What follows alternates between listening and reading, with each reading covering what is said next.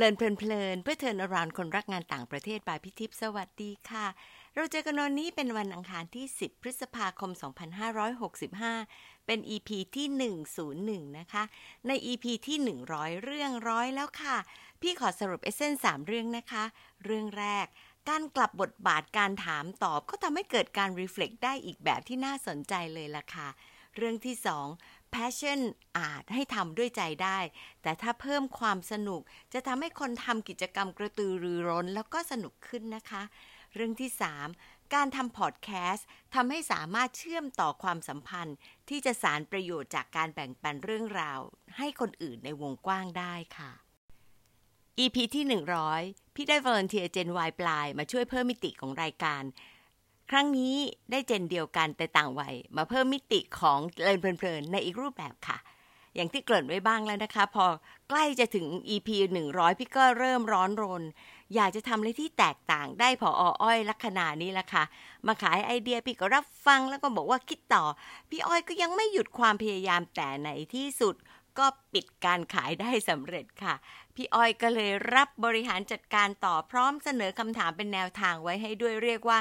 มิตินี้พี่สบายอีกแล้วล่ะค่ะ ส่วนแขกรับเชิญพี่เห็นว่าไม่ต้องไปไกล ก็ทีมงานเล็กๆ ที่ช่วยกันทำพอดแคสต์ตั้งแต่ตอนศูนย์ ได้พี่อ้อยในตอนที่ร้อยหนึ่งนี่แหละค่ะ แล้วก็ใช้ชื่อที่พี่อ้อยตั้งเป็นซีรีส์นะคะ พี่อ้อยตั้งเอาไว้เป็น 3F ก็จะเริ่มจาก fierce fear แล้วก็ fast ค่ะ พี่อ้อยเลือกว่าจะเริ่มที่ fierce พี่ก็เลยตั้งชื่อตอนว่า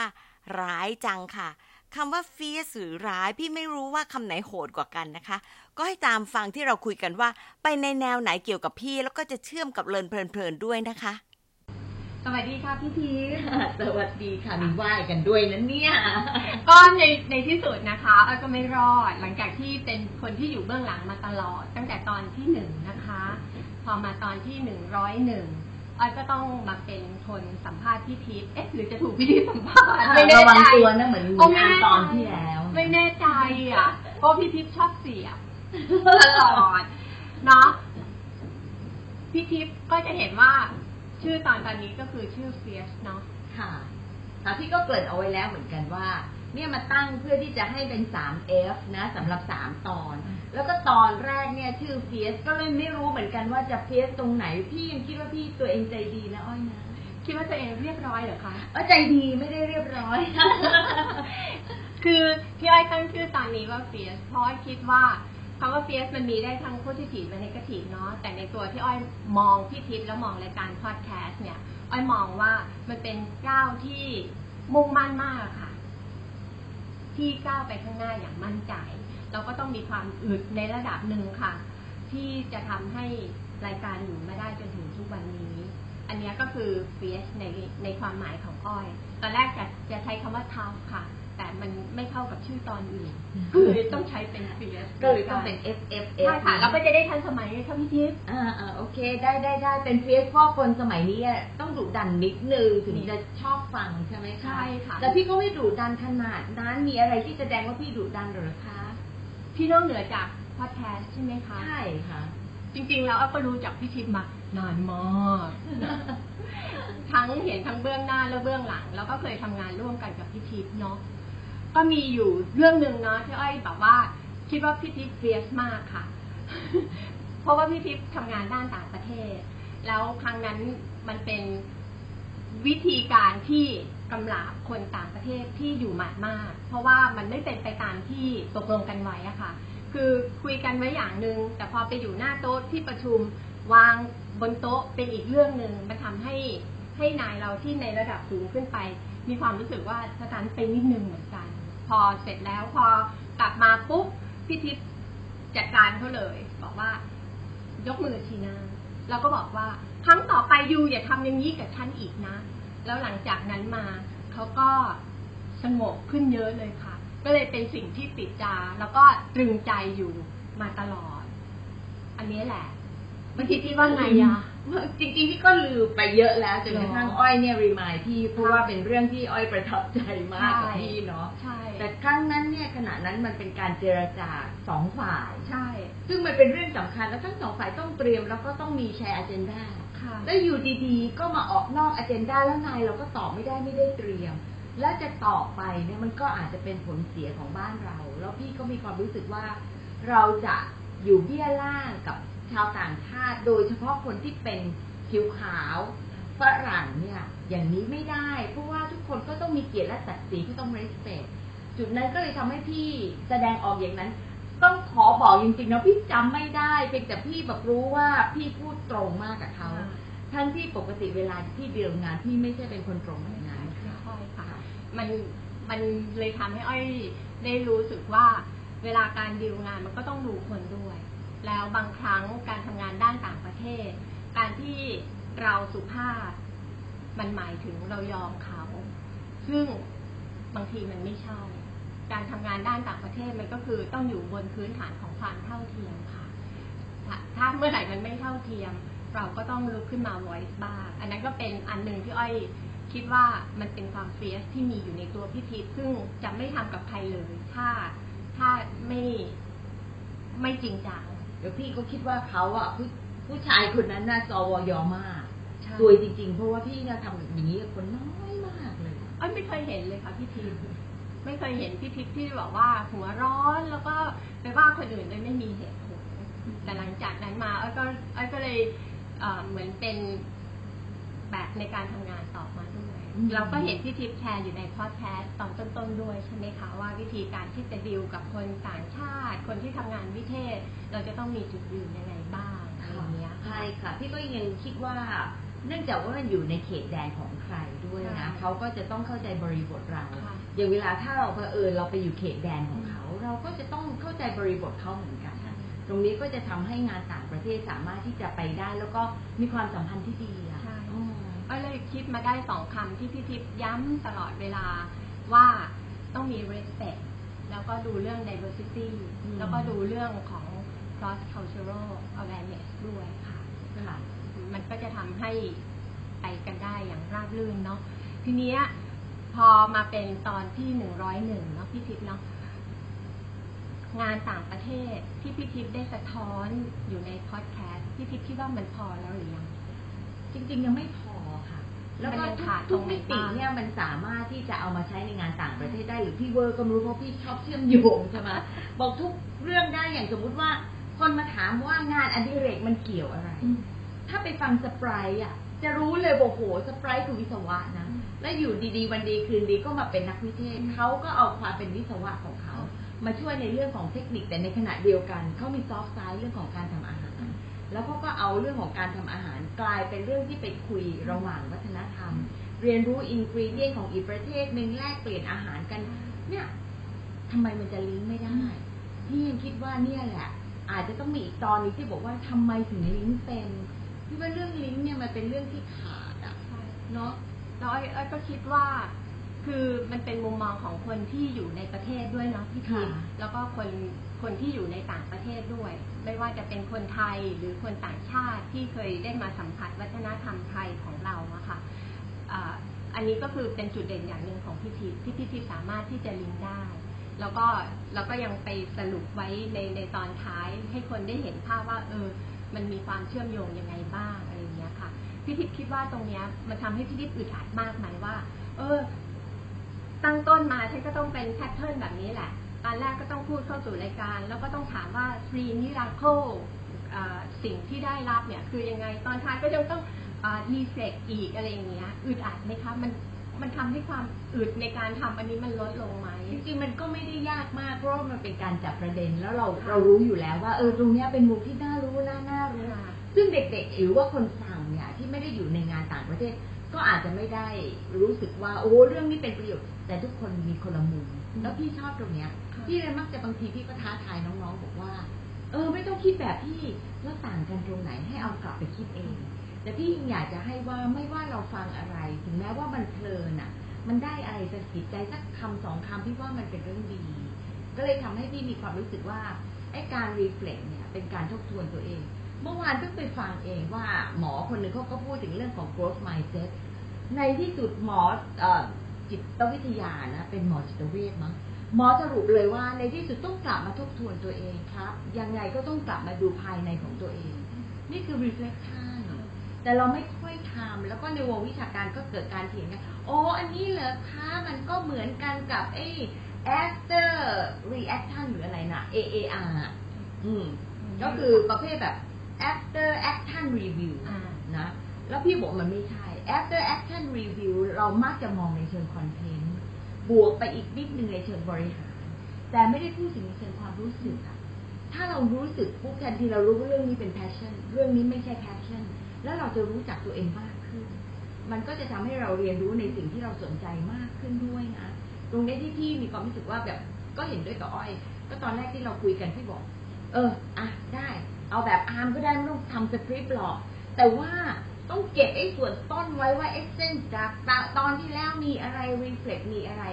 เพราะเป็น signature ของพี่ แต่มันเป็นโรคจิต น้องคนนึงก็บอกเนี่ยความที่พี่ที่เป็นครูอะก็เลยชอบทำอะไรแบบนี้ใช่ก็ยกให้พี่ตะคนทนเนาะพี่ก็ทำอยู่อ้อยอ้อยก็เห็นด้วย เพราะว่าอ้อยอ้อยก็ยังมีความรู้สึกว่ามันก็ยังมีประโยชน์ค่ะ คือถึงเขาไม่ได้ไปรีเฟล็กตัวเอง แต่เขาก็จะได้มีคำถามที่หลังจากที่ฟังอะไรแล้วเขาก็จะได้มาลองมองย้อนตัวเอง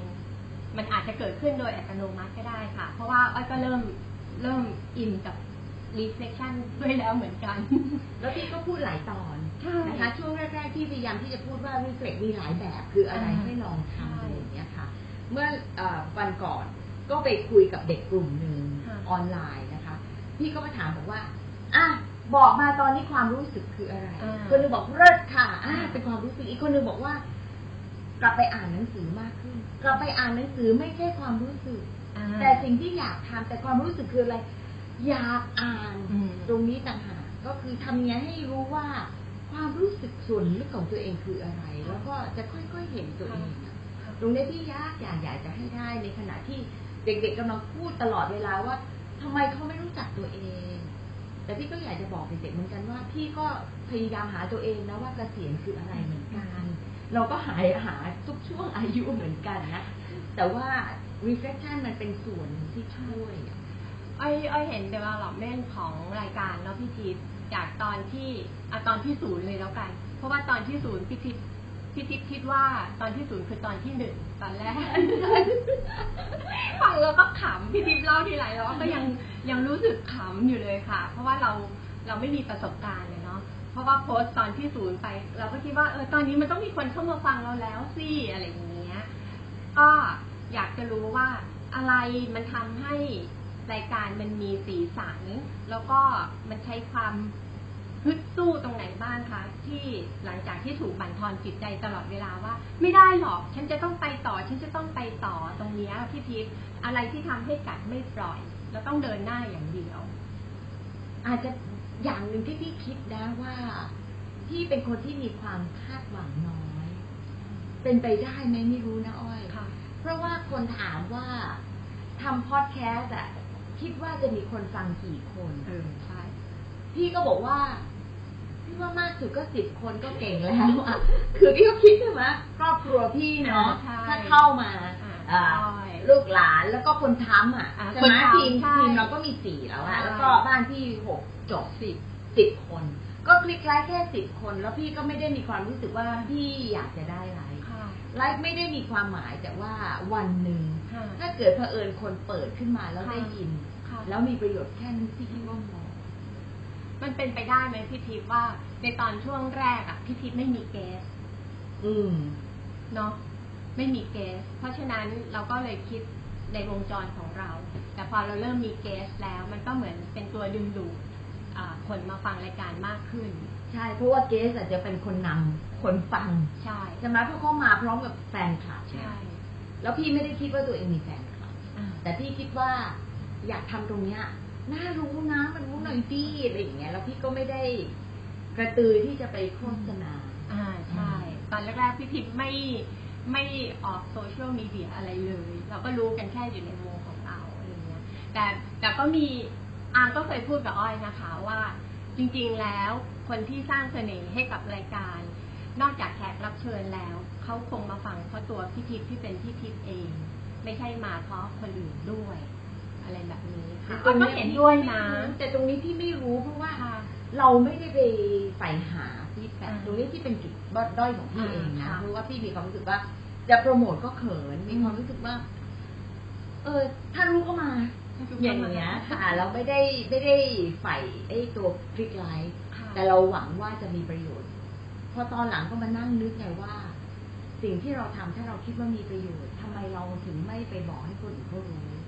ไอ้จุดนั้นอะเพราะฉะนั้นช่วงหลังก็จะเห็นพี่นะค่ะพอวันจันทร์เนี่ยอย่างอย่างวันวันจันทร์ที่พี่ทำนะคืนนี้พี่จะไปเขียนนะว่าพรุ่งเนี้ยนะในฟีดในเฟซบุ๊กพี่ควรจะเขียนถึงแขกว่ายังไง แล้วก่อนหน้านั้นพี่ก็เขียนเขียนตอบขอบคุณก่อนพรุ่งนี้คลิกเลยทันทีอย่างเงี้ยเตรียมพร้อม เพราะว่าไม่งั้นเดี๋ยวตอนเช้านะก็ตะลีตะเหลือต้องรีบตื่นขึ้นมาอย่างเงี้ยพออย่างนี้พวกเราคลิกแล้วก็มีความสุขแล้วก็ไปฟังอย่างเงี้ยค่ะ คืออ้อยอยู่เบื้องหลังแล้วอ้อยก็เห็นพี่ทิพย์ทำงาน แล้วก็มีความรู้สึกว่า โอ้ถ้าเป็นอ้อยนะก็ถอดใจไปละ เพราะว่างานมันเยอะมากกว่า สิ่งที่คนอื่นเห็นมากมาย เพราะว่าไม่ว่าตั้งแต่เรื่องการใช้เรื่องการหาเกส เรื่องการพูดคุยทำความเข้าใจ แล้วแถมต้องต้องเสียดายของ ก็คือนอกจากที่พี่ทิพย์บอกว่าเอาไปลงฟีแล้วพี่ทิพย์ยังให้ให้ปูนอะทำเป็นอีบุ๊กเล็ก ๆด้วย ใช่เสียได้ของสักวันหนึ่งมันก็อาจจะมีประโยชน์ขึ้นมาแล้วค่ะแขวนเอาไว้ตรงไหนตรงไหนอย่างเงี้ยค่ะค่ะอ้อยก็เลยคิดว่า อันเนี้ยแหละ คือคือมุมมองที่อ้อยมองพี่ทิพย์ว่าพี่ทิพย์อึดมาก แต่อ้อยอยากให้พี่ทิพย์รีเฟล็กตัวเองอะค่ะ ว่าคำว่าเฟียสในความหมายของพี่ทิพย์คืออะไรบ้าง อาจจะไม่ใช่แค่ตรงพอดแคสต์ในทุกสิ่งอย่างที่เป็นตัวพี่ทิพย์เอง ถ้าพี่สำหรับพี่ใน definition ที่เกี่ยวข้องกับงานต่างประเทศกับเรินเพลินๆพี่ว่าเหมือนกับว่า พุ่งไปข้างหน้า เป็นการเอาหัวพุ่งไปข้างหน้า ไม่รู้จะเจ็บไม่เจ็บนะ แต่ไม่ลองไม่รู้อะ แล้วก็เจ็บพอเผอิญทนได้ก็ต่อไปได้อ่าใช่เหมือนกับครั้งเนี้ยมันมันเหมือนกับ consume energy ที่เยอะจริงมากๆ consume เวลาใช่ไหมมากแล้วพอมันมีอย่างอื่นอย่างอื่นมาอีกเนี่ยค่ะมันก็ทำให้เรามีความรู้สึกไม่น่าเลย แล้วมันก็พักๆมันก็จะมา ไม่น่าเลยไม่น่าหาเรื่องเลยแต่ว่ามันเป็นการหาเรื่องพอคิดว่ามันมีประโยชน์นะ มันก็ทำให้เรามีความสุขเหมือนกันแหละแล้วความสุขของพี่ไม่ได้เกิดจาก process เท่ากับตอนจบค่ะอ่าพี่น่ะจะเป็นอย่างนี้ทุกคะทีเลย ก็คือ process มันก็จะต้องทำวู้วู้วู้เราก็ไม่มีความสุข แต่มีความสุขก็คือเออมันเสร็จแล้วนะค่ะโอ้นี่ดีค่ะอ่าโอ้ยนี่ได้ประเด็นอะไรอย่างเงี้ยค่ะ ตรงเนี้ยค่ะคือความสุขหรือว่าบางคนมาบอกว่าชอบจังเลยแม้แต่พวกเราเองเนี่ยค่ะ อ้อยปูนแล้วก็ปุ้งอะที่มาบอกไงบอกว่า ตอนชอบจังเลยอ่าโอ้สรุปตรงนี้ได้ดีว่าเลิศใช่ดีใจอะไรอย่างเงี้ยค่ะใช่หรือว่าแขกคนนี้ดีจังค่ะอย่างเงี้ยทำไมเอ่อได้เข้ามาได้อย่างเงี้ยชื่นใจสำหรับตัวอ้อยเองนะพี่ทิพย์ไม่ต้องถามนะ ว่าให้อ้อยรีเฟล็กอะไรอ้อยจะรีเฟล็กตัวอ้อยเองอ้อยอ้อยก็คิดว่านอกเหนือจากความได้เรียนรู้วิธีการทำงานแล้วอะค่ะอ้อยยังได้เห็นถึงเรื่องของ growth mindset ค่ะว่ามันไม่มีอะไรที่จะทำไม่ได้ แล้วก็ทุกโอกาสทุกสิ่งที่เกิดขึ้นมันเป็นโอกาสของเราให้เราได้เรียนรู้ตลอดเวลา โดยเฉพาะอย่างยิ่งที่เรามีเกสเยอะๆค่ะ เราได้มองเห็นมุมที่โอ้ไม่น่าเชื่อว่าเขามาถึงจุดนี้ได้ยังไงที่ที่น้องที่อยู่ต่างจังหวัดแล้วแบบโจนโจนอะไรอย่างเงี้ย แต่ตอนนี้ขึ้นมาอยู่เป็นเบอร์หนึ่งของประเทศอะไรแบบนี้ค่ะ มันก็ทำให้อ้อยรู้สึกว่าชีวิตมันก็เป็นแบบนี้ แล้วมันก็เห็น diversity ของคนค่ะ ก็ขอบคุณพี่ทิพย์มากๆค่ะ ไม่รู้ว่าใครเป็นเกสพี่ทิพย์เป็นเกสหรืออ้อยเป็นเกสไม่ก็ต่างรู้คนต่างเป็นเกสกันก็ค่ะอาจจะเป็นวิธีหนึ่งที่ทำให้เราลองดูว่า ถ้าหลังจากเดือนนี้ไปแล้วค่ะรูปแบบรายการจะเป็นยังไงที่จะค่ะลดงานของพี่นิดหน่อยในเชิงของการ transcribe แต่ในขณะเดียวกันมันยังคงความเป็นรายการที่ค่ะคนอาจจะอยากฟังอยู่ค่ะนะคะค่ะ พี่ก็ต้องไปหาฟีดแบ็กจากผู้ฟังด้วยแหละแต่เราก็มีความสุขเนาะพี่ทิพย์พี่ทิพย์อยู่เบื้องหน้าอ้อยอยู่เบื้องหลังแล้วก็มีความสุขเหมือนกัใช่พี่ก็เรียนรู้พี่ค่ะพี่เรียนรู้เยอะมากค่ะ จากทุกเรื่องที่ทำเนี่ยทุกตอนที่ได้เรียนรู้มากค่ะดีจังเลยเนาะเนอะรู้สึกดีค่ะแล้วก็ภูมิใจที่ได้เป็นส่วนหนึ่งของเลินเพเลิลินนเพลินนะคะค่ะค่ะขอบคุณอ้อยนะคะค่ะขอบคุณและอยากค่ะขอบคุณแล้วก็อยากจะขำพี่อ้อยค่ะ ตั้งใจจะมาเป็นแขกรับเชิญเต็มที่เตรียมตัวอย่างดี แต่พอรู้ว่าอาร์มเองก็ต้องรีเฟล็กหลังคุย พี่อ้อยบอกว่าไม่ต้องเลยค่ะ ตอบก่อนถามจะ reflect เองเลยนะคะ ก็ขำมาก แล้วก็ชอบนะคะที่พี่อ้อยยกคำว่า growth mindset แสดงว่าการที่เป็นเฟียสในมุมของความอยากเรียนรู้ การลุยแล้วก็พุ่งไปข้างหน้าเนี่ย ก็น่าจะเป็นเรื่องดีแล้วก็เป็นเรื่องของมนุษย์ยุคนี้แล้วก็ยุคต่อไปค่ะ พี่อ้อยกับพี่เนี่ยทำงานด้วยกันเกือบสามทศวรรษแล้วก็จะรู้ทางกันค่อนข้างมาก แม้ว่าบางอย่างพี่ก็จำไม่ได้แล้วนะคะ ก็ได้พี่อ้อยนี่แหละคะกลับมาเล่าให้ฟัง